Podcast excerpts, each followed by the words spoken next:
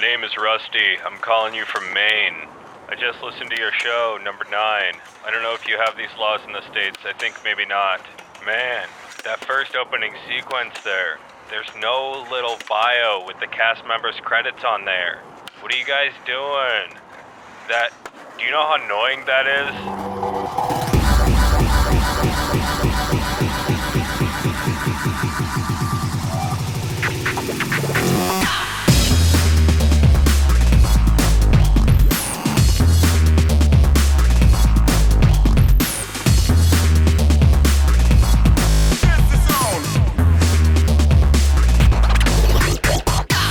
What is up, skaters? I hope you're all doing well. This is Ted Schmitz, and I'm joined by nobody. Well, actually, I have an interview to give you all, but there will be no panel discussion today. Instead, we're going to do a little bit of a deep dive into a topic that has some special significance to me when thinking critically about skateboarding, its culture, its industry, and that is, of course, the wide world of wrestling. Please don't tune out. I won't bore you with all the details of how I got interested in seeing skating through a wrestling frame, but I will tell you that it was like the most important moment when I was in school and we all had to read this Roland Barthes piece called The Wide World of Wrestling, and I think it's called In the Ring now in newer translations. But anyways, we were using that to discuss photography, and I'm not going to have a conversation about photography here, but that process of mapping a view of wrestling onto the practice of seeing and critiquing photography was pretty eye-opening practice or procedure, and something that I took with me. That I, you know, it's very easy to map wrestling onto comedy or to, you know, theater, movies, whatever. And there are just so many ways to use professional wrestling as a way to think about cultural issues. Bart's article is basically like the central text for any critical discussion around the subject of wrestling. And sadly, he was fatally hit by a van before he could do the same for skating. But it's important, I think. So first, I'm going to read some of what Bart said in that article, and then we'll move on to seeing how his frame for wrestling can maybe enlighten us or can maybe indicate something or give us some tools for seeing skating through another lens. And so here's Bart's, not his opening, but his second paragraph when he's talking about wrestling. There are people who think that wrestling is an ignoble sport. Wrestling is not a sport. It is a spectacle. It is no more ignoble to attend a wrestled performance of suffering than a performance of sorrows of Arnoff or Andromach. Of course, there exists a false wrestling in which the participants unnecessarily go to great lengths to make a show of fair fights. This is of no interest. True wrestling, wrongly called amateur wrestling, which now we call it pro wrestling, is performed in second-rate halls where the public spontaneously attunes itself to the spectacular nature of the contest, like the audience at a suburban cinema. Another thing, these are not in second-rate halls anymore. They're actually sold-out auditoriums, and WrestleMania is one of the biggest sports spectacles on television. But that doesn't matter. This was the 80s. Back to Bart. Then these same people wax indignant because wrestling is a stage-managed sport, which ought, by the way, to mitigate its ignominy. The public is completely uninterested in knowing whether the contest is rigged or not, and rightly so. It abandons itself to the primary virtue of the spectacle, which is to abolish all motives and consequences. What matters is not what it thinks, but what it sees. He goes on for a bit more in really kind of elegant ways, but I'm not going to go further into it. Basically, what I took from him, or what I think that he's getting at, is that the audience at an amateur wrestling hall in Paris is interested in experiencing a show where the notion of the fair fights or some objective contest is basically irrelevant. Like, they have bought the tickets to a show and they kind of know what they expect to see, right? They're not signing up for a boxing match. They're signing up to experience the performance, the spectacle. And in a way, it's just like the ultimate suspension of disbelief. And I think that when we look at professional or like performed skating, we are engaging in something very similar. So like real street skateboarding, or, you know, whatever we'd call it real, like Eastern Exposure, sorry, Atlantic Drift, doesn't matter. But, you know, that kind of shit and what we see on Instagram from pros. And then, you know, we know that every contest is just a choreographed and coordinated production. And the same goes for all that real street skating. It's designed to make an imaginary world seem real enough for us to buy into for the sake of our entertainment or our escape or inspiration or whatever, to inform some sense of our skater identity or to activate it. That to me was a really important point for opening up this thing of street skating, because we always want to see something that's like real or seems relatable, but you know, what we're getting is, you know, a fabrication, a synthesis, or a, you know, something that's something that is constructed and like packaged, you know, and in many cases it has a motive to it. But I just thought of it, you know, and just thinking like, oh shit, like it's not just like a highlight reel, you know, there's cracks and there's air and there's background noise and there's all this other shit that a lot of times can be way more, I don't know, like mundane or quotidian or just very of the experience of skating that is not represented in videos, even when they have some pushing down the streets, B-rolls or whatever. It's this other thing that is actually in the skate practice that it cannot be transmitted to us through professional skating or through some skate event. What we're engaging in when we watch a skate video is to be transported to some obscure fisheye vantage point where pros are just smashing, just on fire, and when they fall, it is a dramatic setback, but ultimately something that has some sense of catharsis because of the ender, or, you know, if it ends on a slam, then, you know, at least that's like a tragedy or something. There's some narrative activation, you know, some narrative sense when we get into the skate videos. But anyways, when I was story posting and tweeting about all the moments from skating that I felt like had something of a wrestling-ish quality to them, is something that you may have seen in the ring, you know, Lizard King jumping off of the fence, you know. Right here.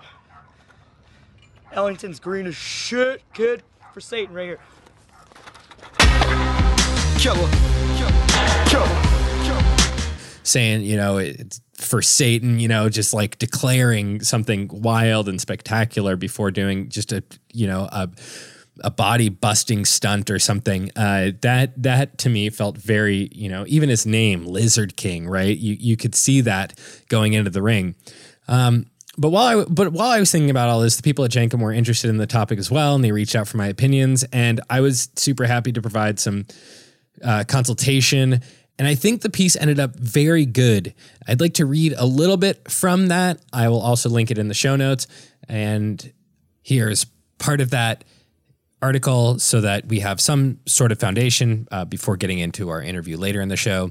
And it's just a way to really concisely nail down the frame that I think is very interesting. Skatertainment. Skateboarders and wrestlers have long ridden the cusp of sportsdom, for the most part outwardly rejecting that label, but all the while pleasing fans and exciting outsiders with their athletic talent. We can get into meaningful and meaningless debates all day long about whether or not skateboarding is a sport, arty, or some profound expression of individuality. But the one thing that both professional skateboarding and professional wrestling definitely are is entertainment. Vince McMahon, the infamous CEO of World Wrestling Entertainment, WWE, the biggest pro wrestling organization, created a term that both encapsulates wrestling's physicality and avoids pain in the ass regulation that sports like basketball and football have to deal with. And that term is sports entertainment. And it might be a fitting way to look at skateboarding too. Although wrestling is a highly athletic pursuit, it's mostly an activity of spectacle. It only requires athleticism enough to obscure the fiction of the show, so that when a 275-pound guy drops 10 feet onto another behemoth, his elbow doesn't actually hit him, or at least with the force that is being communicated. But it's still athletic and impressive to watch that much mass move around so quickly and, you know, to come out unscathed. In skate videos, photos, contests, and demos, pro skaters are constantly putting on a performance for hardcore fans and casual spectators alike.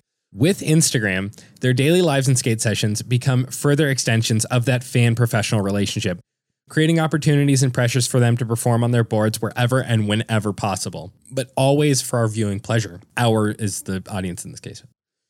In skateboarding, elite athleticism is not necessarily required to pull off some techie ledge trick or grind a handrail. Some skaters don't even need to be sober to land shit. But once a skater develops those fundamental physical abilities, they must also put them on display under all kinds of circumstances and pressures in order to maintain a pro career. If they can't entertain the people with their athletic achievements, they won't last long, and we won't really care about them. Now, consider the spectacle of the best trick contest. It's not unlike a Royal Rumble cage match. And not just because most skate parks are also gated arenas. Watching these kinds of events, we know that Shex, which is a great wrestling name, by the way, is going to throw out a big kickflip. And we also know that some poor soul will get completely served up, trying to go way too big, just like we know Mankind is going to take a pounding when he tries to take on the People's Champ. Mankind has put his body through so much pain over his 15-year career. Mankind once said that doctors didn't think he'd make it past his 30th birthday. Oh! It's a success of the event promoters in both cases that we don't focus on the fabricated nature of these shows and how they exist to sell us on performers and brands, and instead see them as something real and not divorced from the everyday silly play we engage with on our boards. That's the end of one section, and then I'm just going to read one more passage from this piece, and we'll keep it moving. Is this real, or is this really real? Live skate performances, like wrestling, work by enthralling us in the moment. We are excited to see Tyshawn do just about anything that will gladly tune into any event that markets shoes and clothes to us through actual trash cans. But because skate videos can't tap into that sense of immediacy, they work on us by offering something that looks and feels better than reality. And to get this idea of what I'm talking about, let's look at Jerry Sue's part in Enjoy's Bag of Suck. He has that line in Australia where he does the nollie back heel down a three stair, then a switch 180, then a back three down the three sets. Each time his wheels touch the ground, they sync up perfectly with the simple crashes from the Cass McCombs song playing over it. This, like all other skateboarding and skate videos, is a choreographed performance that puts on the appearance of quote-unquote raw street skating to make us feel more attached and attracted to whoever or whatever is in the video. At no point in a skateboarder's life will they ride through a city and throw out an impeccably timed and highly technical line like this. But we want so badly for Jerry's show to be like the skating we do ourselves, so we watch it and we get lulled into imagining being in the arena with him, fighting against pedestrians, security guards, and pigeon shit just to get that perfect run. Videos just give us the idealized representations of what street skating could be if talent and fortune were unlimited, but they don't depict what we actually do when we skate. Professionally made skate videos are really just jacked up steroidal versions of street skating. At some point, when the quest for perfectly entertaining skate footage becomes overwhelming for a pro skater, it can lead them to commit unforgivable acts. This is the last night of skating for a long time.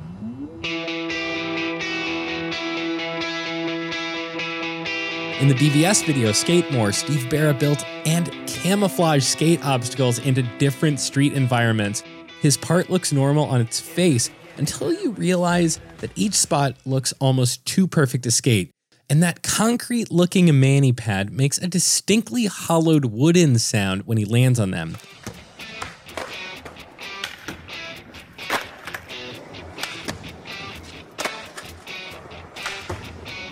In wrestling, they have a term, kayfabe, which refers to basically the secret agreement that wrestlers and promoters have to create the world that happens inside the ring. It's to maintain the wrestling story and facade that the audiences buy into.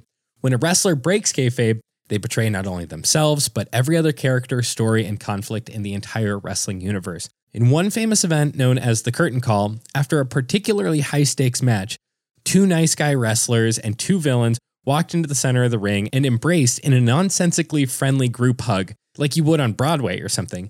Fans rightfully lost their shit, and it became a watershed moment for the wrestlers to never take lightly the unspoken pact they have with their fans. Steve Barra's Skatemore part was a classic betrayal of quote-unquote skate fabe, and one that stuck with him through the end of his pro career. However, it also reveals another interesting point about the subconscious role that storytelling plays when making a skate video, and shows how sometimes we can put the narrative of skate videos over the tricks. It doesn't really, this is not in the article, but this is an aside from me.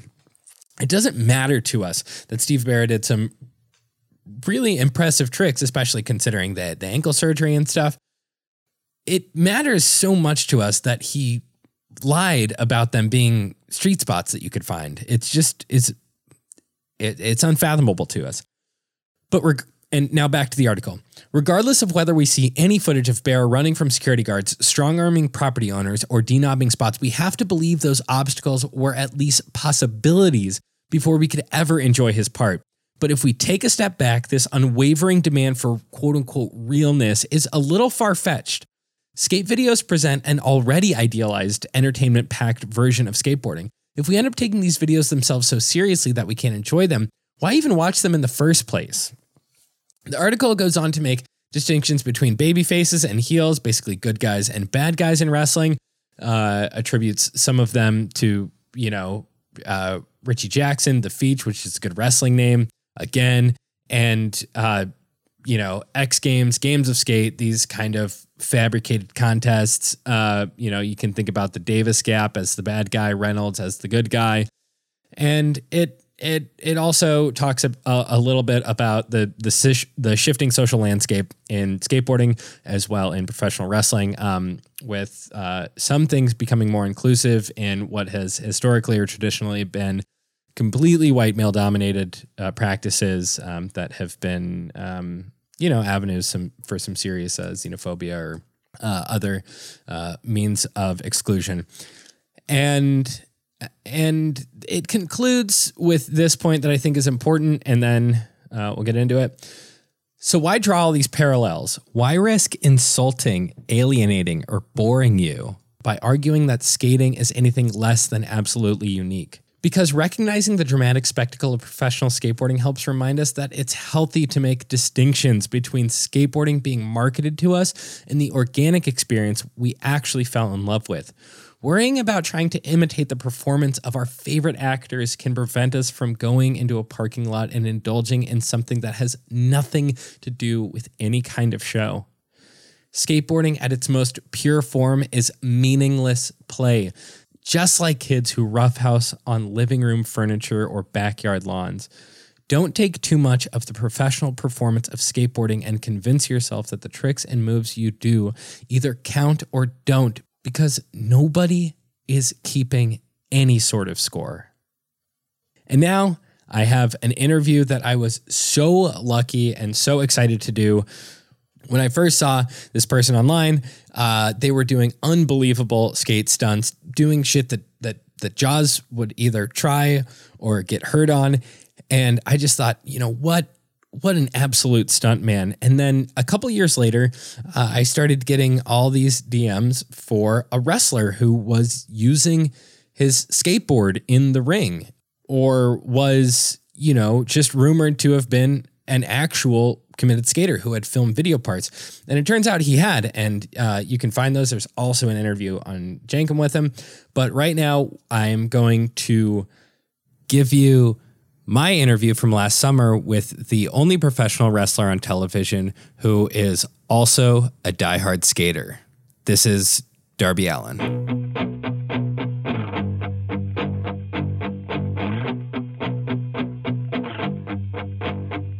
Introducing first, from Seattle, Washington, weighing 173 pounds, Darby Allin. I don't sleep because my head's on fire. I hate creeps and I hate liars. No. Set to be the honors, folks. Oh, Darby. No! The money was there!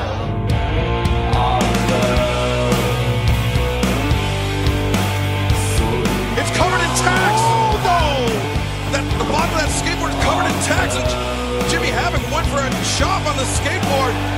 Now Darby Allin, dropped into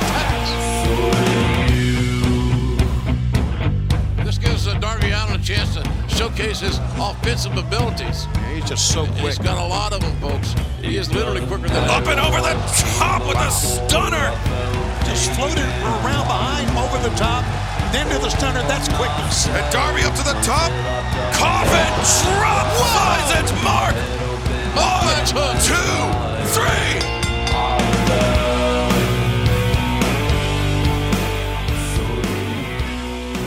3. Ted Schmitz, Vent City, super fucking hyped to talk to skater and actual pro wrestler, the only one, Darby Allin.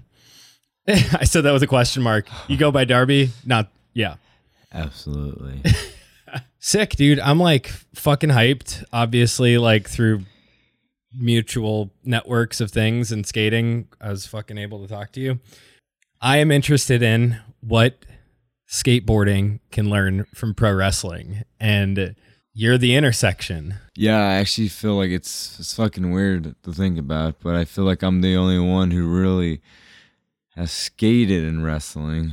Yes. And it's just like, you know, you get these like weird ass stereotypes from the 80s of people like riding their boards down the ramps, and then it's like, I don't know, I feel like for the longest time, like, skaters, core skaters, have seen wrestling and anything with skateboarding involving wrestling as a complete joke. Yeah. And then I was trying to, like, you know, I don't know, like connect to both worlds in a weird ass way. Yeah.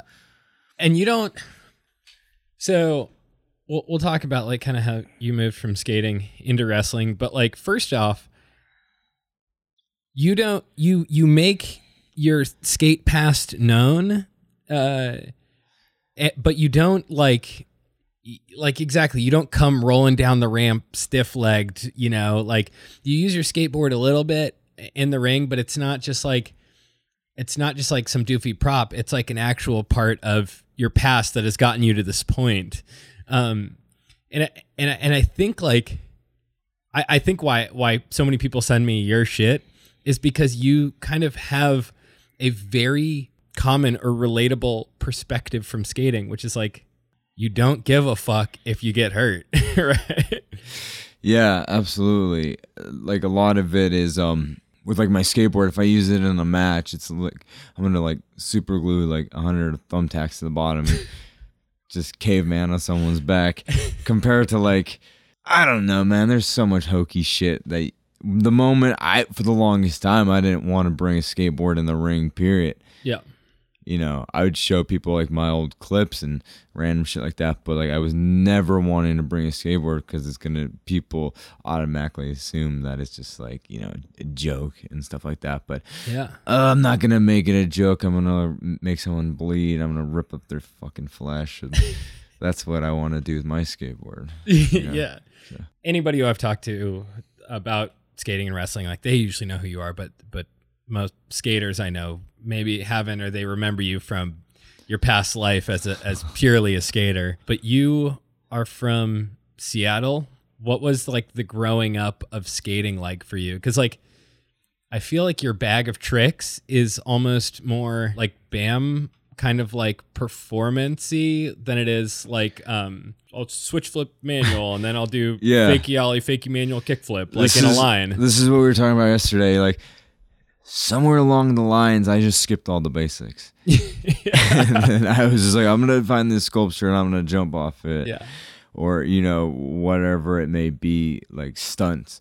Like to me, my wrestling is a lot like my skating. You're not going to see me go in there and do arm drags and hip tosses or headlocks. I'm going to just jump off of shit and like do stuff.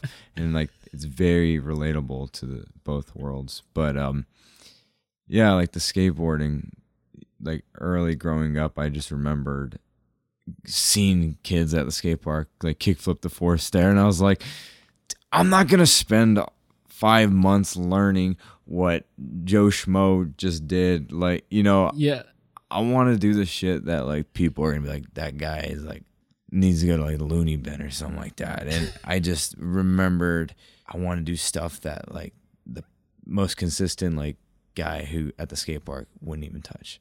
Yeah. And that's just like, you know, that, whether that's like pull up a truck and like try to like backflip off the truck onto the skateboard, you know, into the ramp, but like whatever, man. Yeah. Like, you know, I grew up here skating, which is like what I got my first skateboard in 99. So it was like Rally, Arto, Jamie Thomas, Ed Templeton.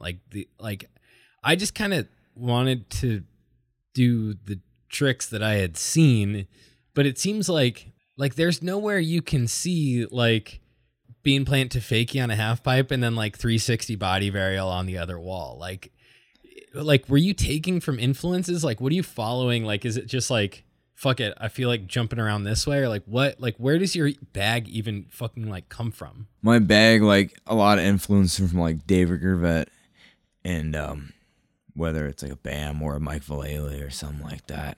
People that you were saying that it feels more like performance, you know what I mean? Yeah. Instead of just like, I've always liked that kind of skating, but at the same time, it's just like surroundings and. You know, I'm a very, like, I like to, like, you know, we were here, goddamn, I was here, like, 5 years ago living in Tempe, and there's that big A on the... Yeah, on A Mountain. A Mountain, yeah. It's like a fucking 45-degree, you know, and then, like, incline. There's obviously no landing. The landing is rocks and, like, a little bit of cacti. And then I was just like, I want to nose pick into this thing. And it's like, dude, there's no landing. Like, where are you going to go? Yeah, it's like... It's a big drop at the end too. It's like 6 feet and like into more rocky mountain. Yeah. And so I was like, that was like, that's my type of stuff that, you know, like that, or like, I was just into like, say, oh, I'm going to like, screw a bunch of like trucks and wheels on this like hardback book. Yeah. And try to drop it on a vert ramp and just like, you know, just like a reading book and just random shit like that. That really, I don't know. I was more trying to excite myself than being consistently like good. So it was like a weekly, I knew every week I was ending up in that damn hospital. So like that was like a week, like here we go, like, I'm gonna crack my head open at Tempe 3, or I'm gonna, you know, my elbow popped out of right here when I try to do the primo drop in at AZ Grind a couple of years ago. And yeah, the primo drop in on the vert ramp, I was getting like screwed like every week, but I liked it, you know what I mean? Yeah, but at the same time, that's...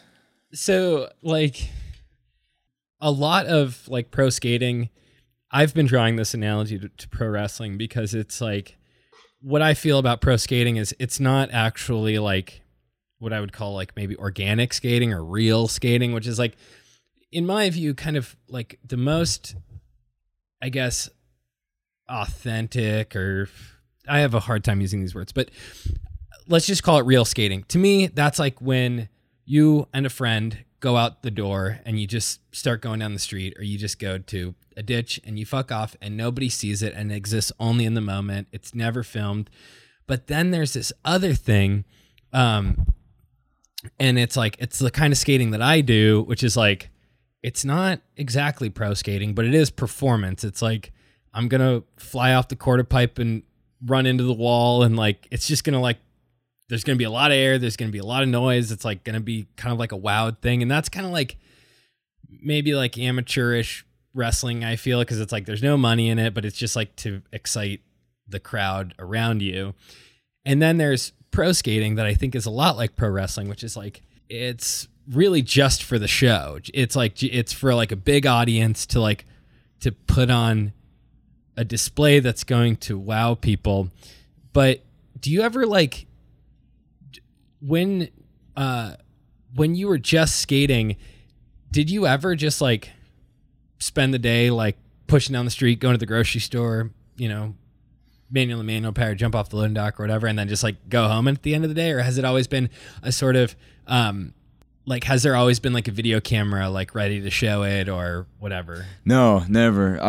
I've always liked to just like, my favorite times is skating with no camera. Yeah, yeah. And just pushing down the street and like just coasting the city at night by yourself at like 3 a.m. Yeah, yeah. Just, you know, like seeing what's gonna happen and just like casually like just caveman off of like a dumpster or something. Like, and it's just like fun. You know what I mean? Like I yes. To me, that's the most relaxing. Yeah. And I feel like once wrestling took over my life, I felt most at ease on a skateboard, because now there's no expectations. Yeah. Now I'm not telling all my friends, hey, I'm coming out this crazy part. Like, it's just like, it's more about just like me, my board, and just trying to feel comfortable going at my own pace now. Yeah. You know, 'cause I set the bar kind of high with random drop-ins like the lightning bolt in Seattle, and people always like, what's this follow-up? What's he going to do next? And then I kind of just disappeared. Yeah. And everyone, like, on like the slap message boards or like Jankem, they hit me up and they're just like, what happened to you, man? Like, where'd you go? You know, because I came out with this like little CCS thing a couple of years ago with like, you know, like the sponsor me CCS clip, and then CCS like posted on their website and they're like, this is our craziest submission yet, everyone's got to see this clip. And then it was that the lightning bolt. It was everything. Okay. All my shit put together. And then like everybody's like, oh my God, this guy is going to die in like a year at the rate he's skating. But then I kind of just disappeared and no one knew where I went. And then now I'm back. And now they're like, that little skinny fuck. Yeah. But now it's just like, but your clips have had some time to like grow. And I guess like kind of as your career has taken off, like, I don't really know how to form this question, but Darby in the promos says, like, what I learned from skateboarding was to not care about my body. Did you kind of feel that, like, when you were skating, like, before the wrestling and shit? Like, did you feel like, you know what? Like, I'm going to fucking get so smoked on this and I don't give a shit because, like, or did you go into the shit that you tried thinking, like, I'm fucking taking this one home. I'm making it. Like, I don't want to get my ass kicked. Like, did you really feel that kind of like nihilism or whatever, you know? Yeah, no, I don't know what it was, but I was too stubborn for my own good to know when to stop. Yeah. Because when I dropped in on the lightning bolt, I had two fractured ankles. And that day I was like, in my mind, I was like, even if I land it, yeah, there's no way my ankles were going to be able to, like, you know what I mean? Like, hold on. Yeah. But I was like, we're doing it. So that day I kind of knew that I was going to get smoked. But in the back of my head, I was like, I might roll away. And then there's times like, you know, like, all these other random stuff. I knew, like, I don't know, man. I like the thought of knowing that I'm going to get my ass beat because, you know, like, I think I said it before, pain is temporary, film is internal, you know? Yeah. So I like knew that. I was like, oh.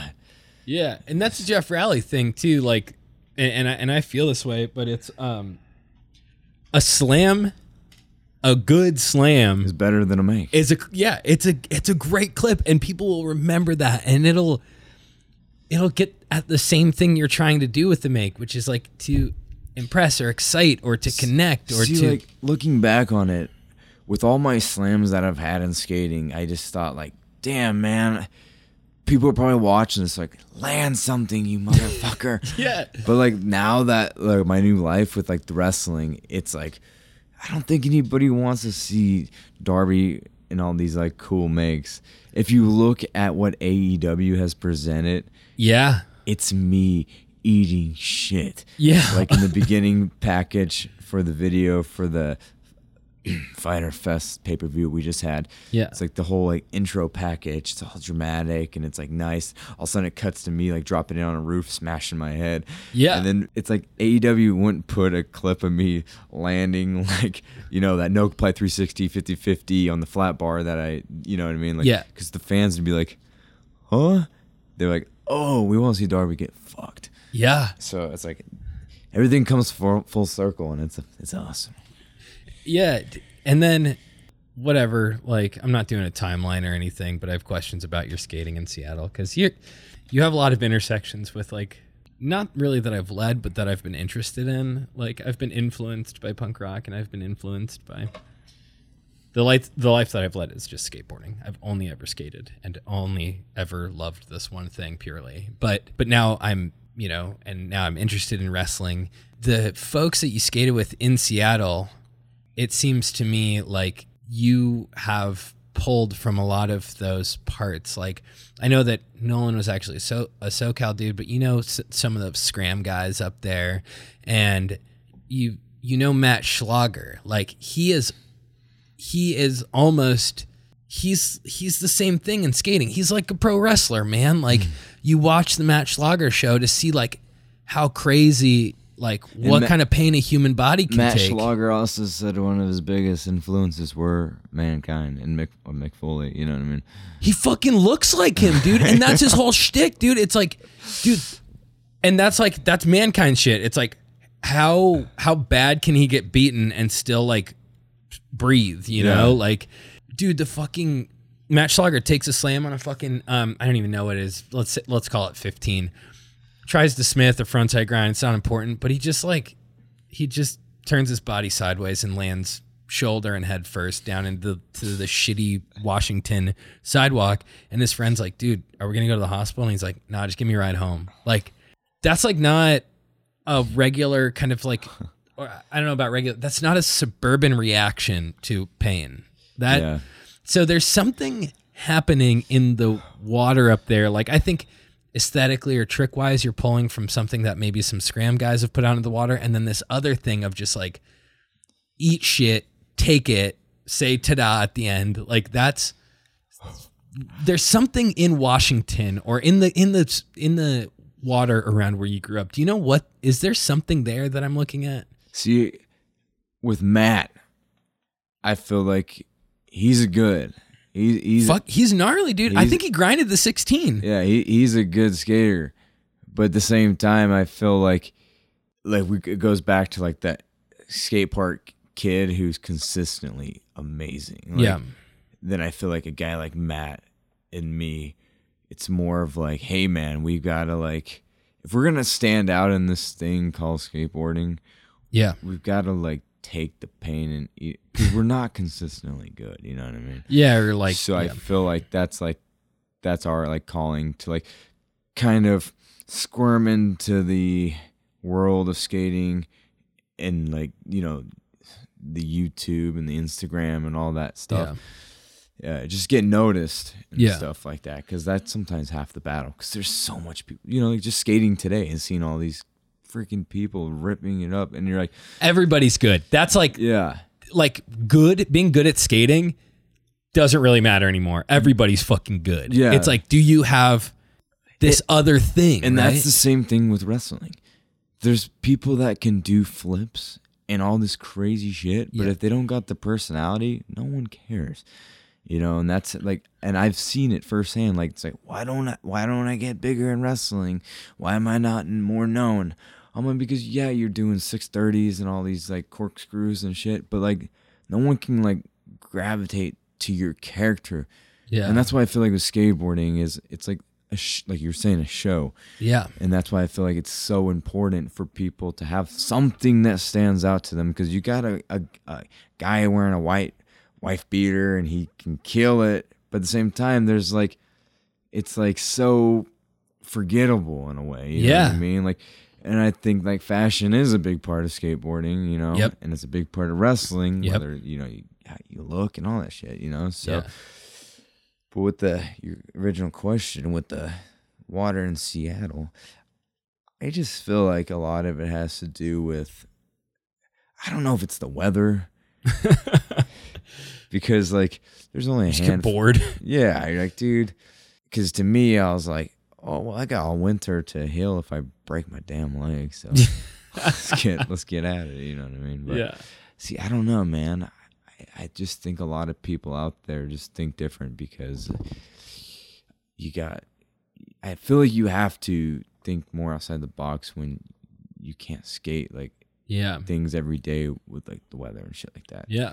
So, and it's, and I mean, like, I've been there, like the ground is like, or I've been to the Northwest, Portland way more than Seattle, but I've been about Seattle just barely, but I know enough about the concrete. It's not like California or like even New York is kind of like this. The sidewalk's good everywhere and you can just kind of skate on the sidewalk. Like, and it's like in Seattle, like a lot of shit's just chunked up. So you gotta like, have a different way of looking at it. Some of our most infamous spots, like Garfield High School. Yeah. That is like pretty rugged. Like even the little like rails on like the, I don't know, 4 or 5 stairs. It's like marble, like chunky ass. Yeah, yeah. You know, and people borderline that, but that just, the whole thing feels like, I don't know. There's something about it though, where like you got like, get the big wheels ready and we're just kind of riding it out. You know what I mean? Like, but, yeah, your wheels are fucking huge. Yeah, I'm just used to just like, I guess shit. Yeah, around, yeah. You know what I mean? So I'm just always. Yeah, I think like, you're skating like 58s or something, 57 or something. Yeah, I looked at them, but I don't know, man. Like, because I didn't know about you when you were skating. A bunch of my friends did, and they were like, "Yo, dude, this is crazy." And so like I had seen the lightning bolt clip, obviously, like everybody saw that shit, and then, but I didn't like it wasn't enough to. For me to be like, oh, it's just like another viral clip I saw among 50 of them. Yeah. And then, yeah, you disappeared, right? Like, what did it feel like you needed that you weren't getting from skating? Like I said, I've said it in wrestling, but I wanted like an audience to experience my like, you know, pain and stuff like that. Yeah. So like I did the lightning bolt dropping, or I did the whatever the fuck, the hundreds of. Yeah, you dropped into a ladder on Gates of Hell. Yeah, like whatever random ass stunts that I've done. And it's cool, but then you look around you and there's like, say like 5 people there. Yeah, yeah. And I'm not like, you know what I mean? But I'm saying like with wrestling, you get thousands in an arena. Yeah. And I told you like, okay, like take tonight, for example, when we were skating earlier and I like kind of fell on this little ramp and I was like. Big ramp. Yeah. And I was like that. I was like, that hurt more than any match that I've had. And I was like, but then I look around and there's like no one there except you yeah. and my wife to see me like fall. And then, but with like wrestling, like you could have like the littlest thing and thousands of people are like, oh, yeah. Yeah. And it's just insanity. But I feel like that's like the biggest thing that was missing. And then you like, I knew like money isn't anything in the grand scheme of things. But I knew there was like something out there for me where I can at least make a living. Because when I was living in Arizona, working at the 99-cent store, living off of like $5 a week on food, shopping at the dollar store, like, and getting like frat boys to kick me in the nuts to like get money. Yeah. I just wanted to see like exactly what was out there in this world. Yeah. So. And was there like was this interest already with you when you were skating, like when you were primarily a skater? Like, see, it was, but it's so hard, man, because I'm a little, like, I was like 120 pounds. Yeah. And then like now when you walk out it says you're 180. Yeah, like when I like, and it's like, yo, I'm gonna be a pro wrestler, and then someone looks at my little skinny ass mohawk and then they're just like, yo good luck with that, dude. You see, like, what do you mean, like Hulk Hogan? You like The Rock? Like, that's what you're gonna be doing? I'm like, yeah, man. And it's just like, they're like, good luck. So it's like getting over the mental, like, because I wasn't familiar with like dieting or working out. Yeah, I was just a little skate rat, you know. Yeah. So, all that stuff, like. But were you watching the weeklies when you were like also making skate videos, or like were you? Like... I was, but I wasn't, because I had no TV and I had no Wi-Fi. Okay. So I'd like skate over to the, like Starbucks at like 1 a.m. and like just like download like highlight videos and stuff like that and just watch just like some wrestling stuff to see what was like going on and stuff like that. But I just remember like when I was like living here, I went to like an indie down in Scottsdale, like an indie wrestling show. Yeah. And I like went there and I like saw the people and I was like, these guys fucking suck. and I was like, if they're calling themselves pro wrestlers, I might as well give this a shot and see what it's like. Yeah. So I was like, screw it. I'm gonna go. I'm just gonna do it. And what's funny now is like you're the guy who, I mean, you just said this, like the slam you took at the park tonight, which sucked, and I've seen that slam happen 100 times. It's not unusual. That's like a super common thing that happens in skating. It's like two ramps are close together. If you skate pools, you see it happen all the time. Like, that's exactly it. Like, right. Like, let's talk about like the Fighter Fest coffin drop to the apron. 'Cause that's like, that's all over the internet. Right. Like that's like fucking tonight hurt way more than that. Yeah. My wrist is like fucked right now from that little fall that at the, just tonight. Yeah. And there's not going to be hundreds of thousands of people talking about that, you know? Yeah, yeah. In the skate world, you post that on like Instagram, they wouldn't even like think twice about that. Like, oh man, let's just, you know, Instagram, like retweet this and yeah. you know, like this little guy, like that's so common. But like to me, like when I do like these like crazy things in wrestling, it's so normal. Yeah. But to the random person, it's the most craziest things, but they just don't know where I came from, you know? Yeah. Like, and that's like the first day at wrestling school, you know, like the trainer would be all like, you know, he's like, oh, the wrestling business, this is intense, you know? Yeah. Take some bumps to, you know, like jump around on the mat and just like slam your back into the ground. And then at the end of the day, he's like expecting me to be just like beat to shit. He's like, huh, how do you feel, man? And I'm like, I feel fine. And he's like, how dare you? Yeah, like, yeah. And I'm like, don't you like? He wants you to show him like respect by saying you got your ass kicked or something. Oh yeah, like, oh yeah, dude, it hurts, daddy. And it's just like, it's more like, it's like, no, dude, like I've been falling on concrete for years. This yeah. ain't shit. And I feel like that's why like I don't like to come into wrestling with a wrestling mindset. I think that old like thoughts in wrestling are like, you know, it's like tradition. It's like yeah. Tradition can like I can wipe my ass with tradition, like, yeah, yeah. And that's not being disrespectful, but that's just saying like we gotta think that there's all people that come in shapes and sizes and thoughts entering wrestling, and we can't yeah. be so small-minded, you know. So that's why I was excited to kind of be the first of my kind. Yeah, with the skateboarding thing in wrestling, because I'm trying to rewrite the history books on like what can be accepted in wrestling. Yeah. So, and we're seeing that in skating too. Like, I mean, the lines are getting broader. We thought they were this, and it's like, no, it's like we're seeing all different identities and body types, and it's fucking. A lot of people my age are like, they feel like they can't keep up with skating, but I feel like it's like the most exciting time ever to pay attention to skating, because there are so many, like I said, like everybody's fucking good. We don't care if you're good at skating anymore. We care about your story. We care about your perspective. We care about your image. Like, are you expanding my imagination or are you not? If you're not, go over there and do your thing. I don't really care. Like, if you are, I'll stand in front of me and do it. Like, I want to take that in. And I think you're doing that. I can't speak for like a lifetime wrestling fan or whatever. I can speak for a 5-month wrestling fan. But like, do you feel like you're getting out of wrestling kind of the same thing that you were getting out of skating? Like, do you, like in skating, the pain is usually unintentional, right? But you're saying, you know, you knew you could take more in wrestling because you had been taught by the concrete, like as Jake Phelps would say. But like in wrestling, there is an intentional pain though. Like after you had your elbow split open by the shovel, you then had, I forgot this dude's name in Evolve, who hit you with the shovel. Ethan Page. Yeah. Yeah. You then said, no, we're not going to call the match. We're going to keep it going. I want you to do the finale that we talked about. Like, which is kind of a thing in skating that we do. We'll like, if we're making a part, we'll say, all right, I'll put the gnarliest thing off to the end. And then that'll be, you know, like I'll try to get that trick right before the video premiere, and, you know, hopefully I get it because it's, you know, or I get the slam and everybody can see that. But you go, you know, I've already had my elbow split open. Now I want you to treat my body worse. I want you to put me in a body bag and pour a bunch of thumbtacks in it and then like body slam me with the thumbtacks and the broken elbow and the body. Like there's something about that, like, you feel like you knew you could be the guy in wrestling who can take the pain, right?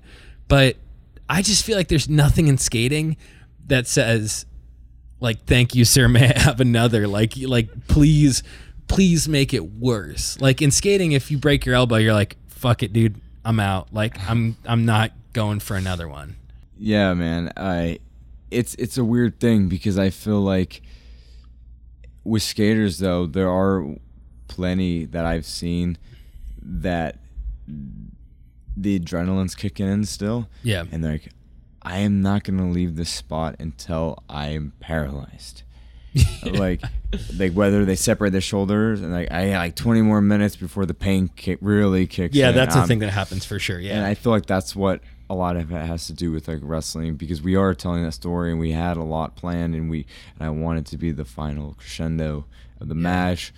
And then that's just like to me, that's the trick landed. Yeah, yeah, yeah. Telling the story is the trick landed. Yeah. And if I bail out there, then the trick's not landed, and then it's just like... And people are going to see you try the thing. Yeah. Yeah. Like, I don't know if you've ever done, like, skate demos or contests, but it's like... No, I was going to... I've never done a skate demo, but I went to Zoomie's Couch Tour once. Yeah. And just took a bunch of X-Lax and, like, shit my pants in front of Ryan Sheckler to... just to see his reaction. What... do you feel like... are you kind of sick of people bringing up Jackass and talking about your wrestling and your skating? Because, like, the comparison's, like, so obvious, you know? Like, yeah, no, only because I feel like with Jackass, there's, like, people just, like, oh, you like to do crazy shit? You must like Jackass. Well, yeah, but at the same time, there was people doing crazy shit in the 1800s. Yeah, yeah. And Jackass just so happened to be the only, like, first, like, thing like on MTV, you know what I mean? Yeah, like that was before big, the viral like stuff with like YouTube and stuff like that. Yeah, and Jackass also comes a little bit from skating too. It's a lot of Big Brother people and stuff. Yeah, yeah. But I feel like, you know, it don't mean shit to me because I just know, like, you know, that's just how I've always been as a human. Yeah, like way before like Jackass, I was climbing on like washers as a kid, doing front flips onto the concrete. Yeah, just, yeah. Like, and I feel like that was more of like a wrestling thing because I had watched like Jeff Hardy like do his swanton, and then I'd be like, I'm gonna climb on this washer and do a front flip. But everyone thought it was Jackass, but it was really kind of like wrestling. But then it's kind of weird, like all the worlds combined at once, like so quick, and it's just like, dude, and I like honestly, I feel like that little Venn diagram intersection that you're living in is like is growing. And I think of you in these three bubbles. I think of you in skating, wrestling, and punk rock. Like those are like kind of where I fit you. I don't know. Like obviously the name is taken from some punk shit, and like the wrestling is what you do and skating is what you come from. So, but skating and punk rock have a very close relationship. Wrestling and punk rock too also do.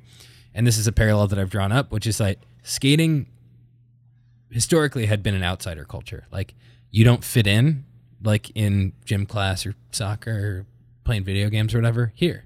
Like, if you want to put in the time and put in the blood, like, you can be one of us. Like, I think wrestling kind of does a similar thing for people. It's like, hey, you're like a weirdo, like, but you want to see some like crazy shit. Like, dude, yeah, hang out with us. Like, we'll like. See, that's the weird thing though, is because it's like that, but then it isn't like that.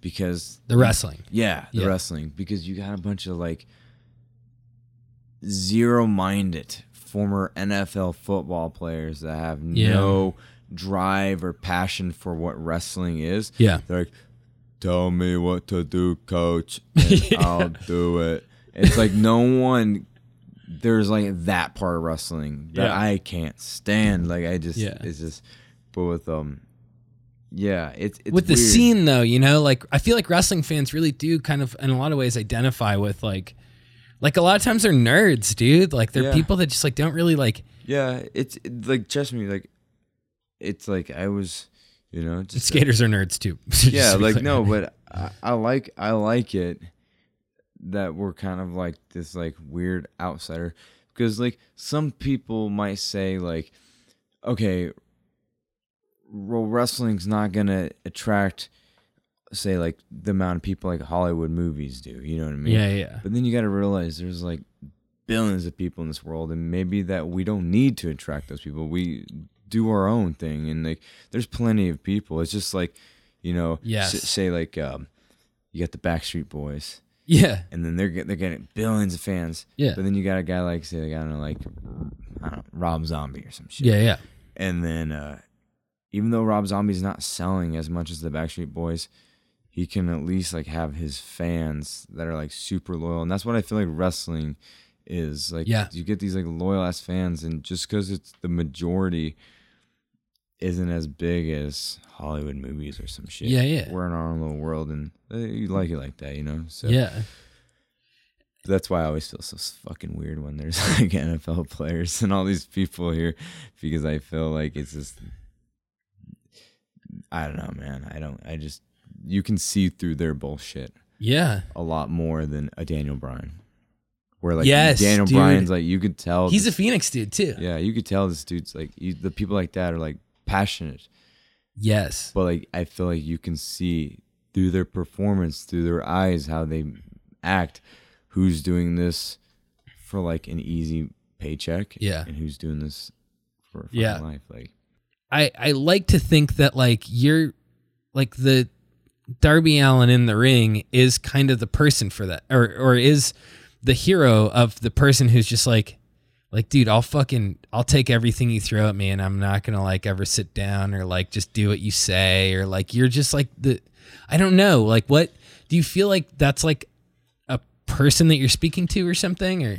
Yeah, no, that's just cause that's me in real life. I'm a very defiant young man. Like, when I get mad, or I say for example, if like I'm pulling up somewhere and then somebody, like you said, like pulled their car in front of a curb I'm skating or something. Yeah. But if I'm parking somewhere and then this person looks at me like, hey, you can't park there, asshole. Oh, like it's on. Like, you know what I mean? Because like, I just like look at them because like. This is fucking bullshit. Yeah. Yeah. Like I have, you know, I have like a lot of, I'll just blow up on somebody and I really don't care. And that's how I feel like it translates in wrestling, because say there is this huge ass guy who obviously like, yeah, kicked Darby's ass, you know, but like, I'll be like, I don't give a shit. Like, yeah, you're not going to kill me. I've taken ass beatings before. Like, it doesn't bother me at all. Yeah. But like at the end of the day is like, pain ain't going to last forever, you know? Yeah. But like my dignity and not standing up to somebody will, like that shit weighs on me. Cause you ever like just like leave a situation, you're like, oh, I just wish I said something to that fucker. And then like, you know, cause you can't act like a psychopath in real life as much as I want to. Cause a lot of times just in day-to-day life, I feel like a caged animal and I want to scream at the top of my lungs in a mall or something weird. And I just feel like, but in wrestling, like it's like who I want to be in real life, but with like the chains off. And then that's just like when I'm like, you know, sometimes I really space out, and like when I'm in the corner, like as I make, you know, my entrance and stuff like that, and I do like my stuff, I just feel like that's just me. Like it's like how I want to be in public. Yeah. And just like, but it's just like you can't because get arrested. Yeah. Something. I do want to talk about the straight edge thing, because there's an article in the Next Thrasher that's about people becoming sober, skaters, Reynolds. This is a weird thing I've always thought in skating, and I've told people about it all the time. All right, if you start off clean and sober, I feel like a lot of skaters, I may be wrong, but I feel like a lot of skaters would be like, you know, like, screw him, you know, like square. I don't want to hang out with him. But then like, it's like then like say if that person partied his ass off and then had got rehab and then got sober, it's like, oh, he's sober, I respect him, such a good guy. You know what I mean? Like, oh man, he battled his demons. Why do you have to go through demons to begin with to be accepted from half these guys? Yeah, and I just thought like in like the people I've dealt with in skating, sometimes they're like, you know, like when I was like, yeah, I'm straight edge, like well, we'll skate like together, but like Friday night comes around, like, you know, like, oh, I'm just have fun, man, like, you know, but I was like, I can be the craziest fucker in the room, completely sober, but like I've always felt like that with like skating, you know, with like the culture and stuff like that. A lot of people like, you know, like you got the hip and cool people, that I think that like being straight edge is square, but then those same people are like, Andrew Reynolds, man, he's an inspiration. You know what I mean? He fought his fucking demons, man. Yeah, yeah. And I was like, ah, it just drives me up the wall like that. Some people, you know, I don't know how you you've experienced people, but I've just felt like a lot of these like kids, man, and all these people are just like, yeah. They're just so ass backwards. Yeah, but I think we can't claim punk rock alone, but there have been straight edge skaters like who didn't get into it. Actually, right there, Tyshawn Jones, who rides for Supreme and Adidas. It was Skater of the Year last year. Never fucked with the shit. And like, he doesn't claim like the label straight edge, you know, because he's not from punk community or whatever. Yeah. But yeah, he doesn't like everyone around him. Like you can see him like on Instagram or whatever. They're getting fucked up, and he's just like, nah, man. Like I'm just gonna fucking skate as hard as I can. He bought a restaurant with his family. Like he is. It's not an exaggeration to say just like one of the best skateboarders on the planet.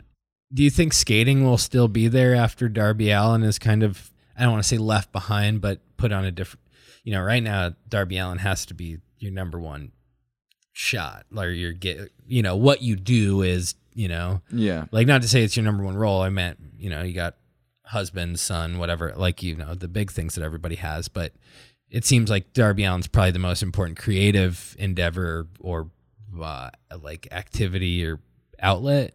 Do you see skating being there for you in the end, or do you, because it's like, you know, maybe you're 40 and this like you're not going to be dropping on a lightning bolt, but maybe you could still be getting some mini ramp runs, right? Yeah, no, I feel like there's something with skating because my first year in wrestling, I didn't skate.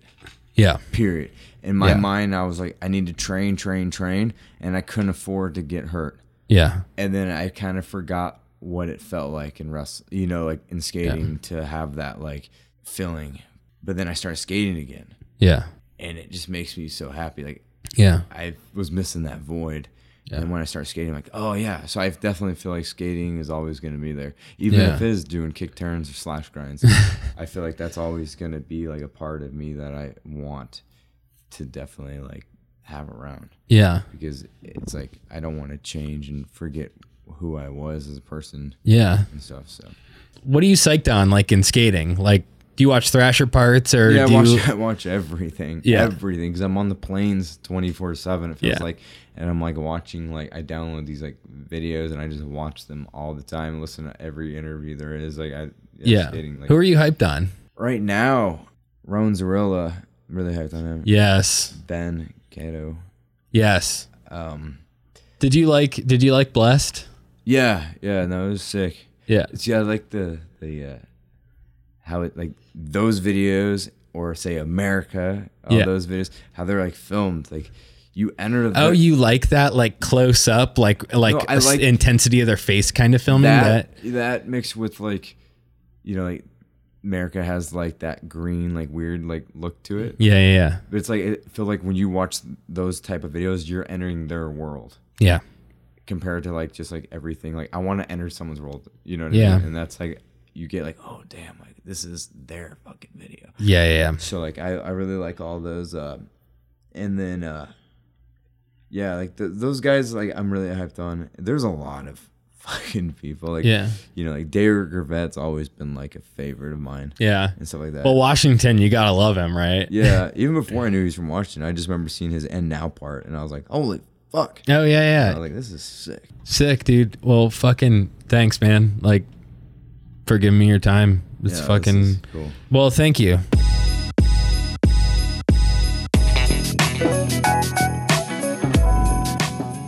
Trick challenge for the week is to actually partake in the indoor skate trick challenge. I know it's super hard right now for everybody to get outside and get together, but let's see if we can try to stay sane by maybe falling down in our houses.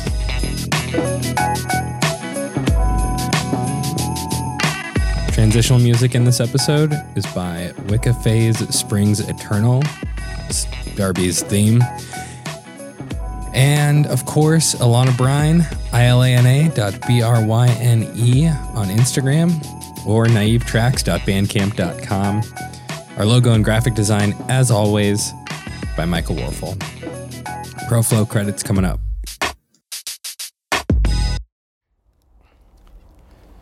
Ted Schmitz here on social distancing duty. I just want to say thank you to everybody on ProFlow who has helped us make the show and keep it going so far. And it means a lot. I'm very fortunate to have a small yard in Tempe, Arizona, and I'm going to walk around it and wish you all the best because I know from my experience, you are all good, kind, virtuous, generous people. And I wish you all the best, and I hope you are all staying safe. So August Faller, I hope that you don't go to the bar this week. I don't know if you do normally in your regular life, but especially this week. I hope you stay close to home and you work on your carpet boarding. Betsy Gordon, I hope that you can work on your skate projects somewhat remotely. Maybe you can do interviews over Skype. I don't know. I like to use the FaceTime audio over Skype because most people have an iPhone more than they have the Skype app in my experience. Brian Higgins, I hope that you do not dapse people at the skate park this week. I hope that you find little breaks to get fresh air however you can, but not in such a typically social way. Cameron Jimmo, you deserve many a dap, just not this week. And I hope that you get a few foot kick props from just crushing it at home. Maybe some people in your life can give you a couple extra thumbs up emojis for being such a rad, generous, sick-ass person. Damian Stewart, I hope that when all this shit cools down, you can make it out to Arizona and we can have a little skate sesh. But for now, I hope that you catch up on whatever is in your HBO stream. I particularly like High Maintenance, and I also like animals. So, LMK if you want the login to my HBO. Evan Cunningham, you as well. I actually got Hulu last year to watch the weekly wrestling, which this week is really bizarre with no crowd. But yeah, if you want a Hulu login, let me know. High Energy Skate Crew, I haven't been invited to a session yet, but I feel like I'm one of the squad. And I hope that you guys are all still staying in contact, but maybe not meeting up for the next couple weeks. And you guys can sync up skate videos that you watch online together. That sounds cool or fun. Or maybe you guys start editing all that iPhone footage you have of each other and you make a High Energy Skate Crew clip, edit. I don't know. I hope that you guys are using your time productively. James Martin, you're one of the greats. I hope that you're handling the quiet time all right. And I hope that you're washing your hands. I hope you've got the necessary goods. I don't know. James Martin, you're one of the greats. I hope your hands are clean. And I'm sure they are. You're a very smart and in-tuned person. So, yeah. Jordan Galliano, you rip. I hope one day we can rip together. For now, I just hope your hands are clean. I also, I hope really, you know, it's not just the hands, right? I kind of hope that everybody's kind of body is clean, but it's very weird to comment on other things that are outside of the scope of kind of the confusing topic at hand. So, Kristen Lukey, I know that you are hunkered down with your personal husband, who is a tremendous writer of great esteem in mine and many other people's views. And honestly, I would love that. I don't think Kyle would love that, for me to be locked in a room or in a suite with him for a few weeks, but I just have an endless amount of questions about St. Louis skateboarding, and yeah, I don't know. Lars Garvey Lang Peterson, love the name. It's great. It's a quad, and sometimes it's hard for me to fit into songs, and maybe I'll do another one soon. For now, I hope that you are listening to this, staying distracted, feeling good, and you're cleaning off those high-touch surfaces and such. Lucy, I don't know your last name, but you know what? That's all good. I hope you're just, you know, not going to the restaurants and you're not in large conferences where you're shaking everybody's hand. That's just what I hope. And I hope that you enjoy this show. It's kind of a weird one that I did. Luke Whitford, also, standout character. You know, I challenge you guys to skate in your house, but Luke Whitford, I feel like you're a little bit of a wild card, and I would just say, keep it mellow. in the house, okay? Don't go for the handrail. Don't go for, ledge stalls on the open oven door. Just, keep it easy, okay? Neil Shoemaker, you are a good, kind, and responsible person, and I hope that your time inside with everybody is used well. I hope you get enough rest. I hope that you can find little moments in the day to break away, maybe listen to the show. I don't know if we provide any service. Anyways, you rule. Sean, I think I know your last name. I think it's in your email handle. Just let me know, okay? Okay. Just a little follow-up. That'd be nice. Anyways, following up, I hope you wash your hands a couple times a day. And that would be rad. Sean Doyle, I think that you work on the computer. I hope that you can do it from your apartment this week. And next week, I think, as well. You're a tremendous skateboarder, so I can't wait until you can get back outside and completely reconfigure my brain with the switch skating. I would really like that. Sean Hannafin, my goodness. I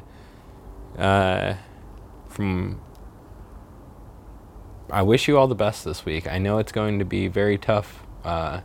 You work in the school system, so I know you'll do what's right for the kids, and I commend you. Stone Friesen. I don't know if I have an Audible subscription, but I did for a long time, and so if you want an audiobook or something to listen to, LMK, I think you don't even need a password to log into those. I think I can just send you the files. So there's that. And Terrence Dillon Rooney. Amazing Twitter feed. You've just been on one. You're doing a very good job. You're keeping the lefties motivated. I respect the hell out of it. Thank you for being on the righteous path. No, thank you. William Rickman. Goddamn, dude. You are you're a special soul. And I want to make sure that you keep that spirit good and healthy. And keep your soul clean, Don't sell your time for a little more profit to some really to Exxon or to some really nasty industry. Keep the soul clean, as much as you can. I know there's no clean hands in capitalism, but in the literal sense, try to keep some clean hands while a subject of capitalism. That is possible. It's 20 seconds. Kristen has a nice video on how to, and yeah. But thank you all. I'm gonna go inside and put this into my computer and bid you all adieu. Thank you for everything you do for the show, and we will keep making stuff for you, hopefully to keep you distracted.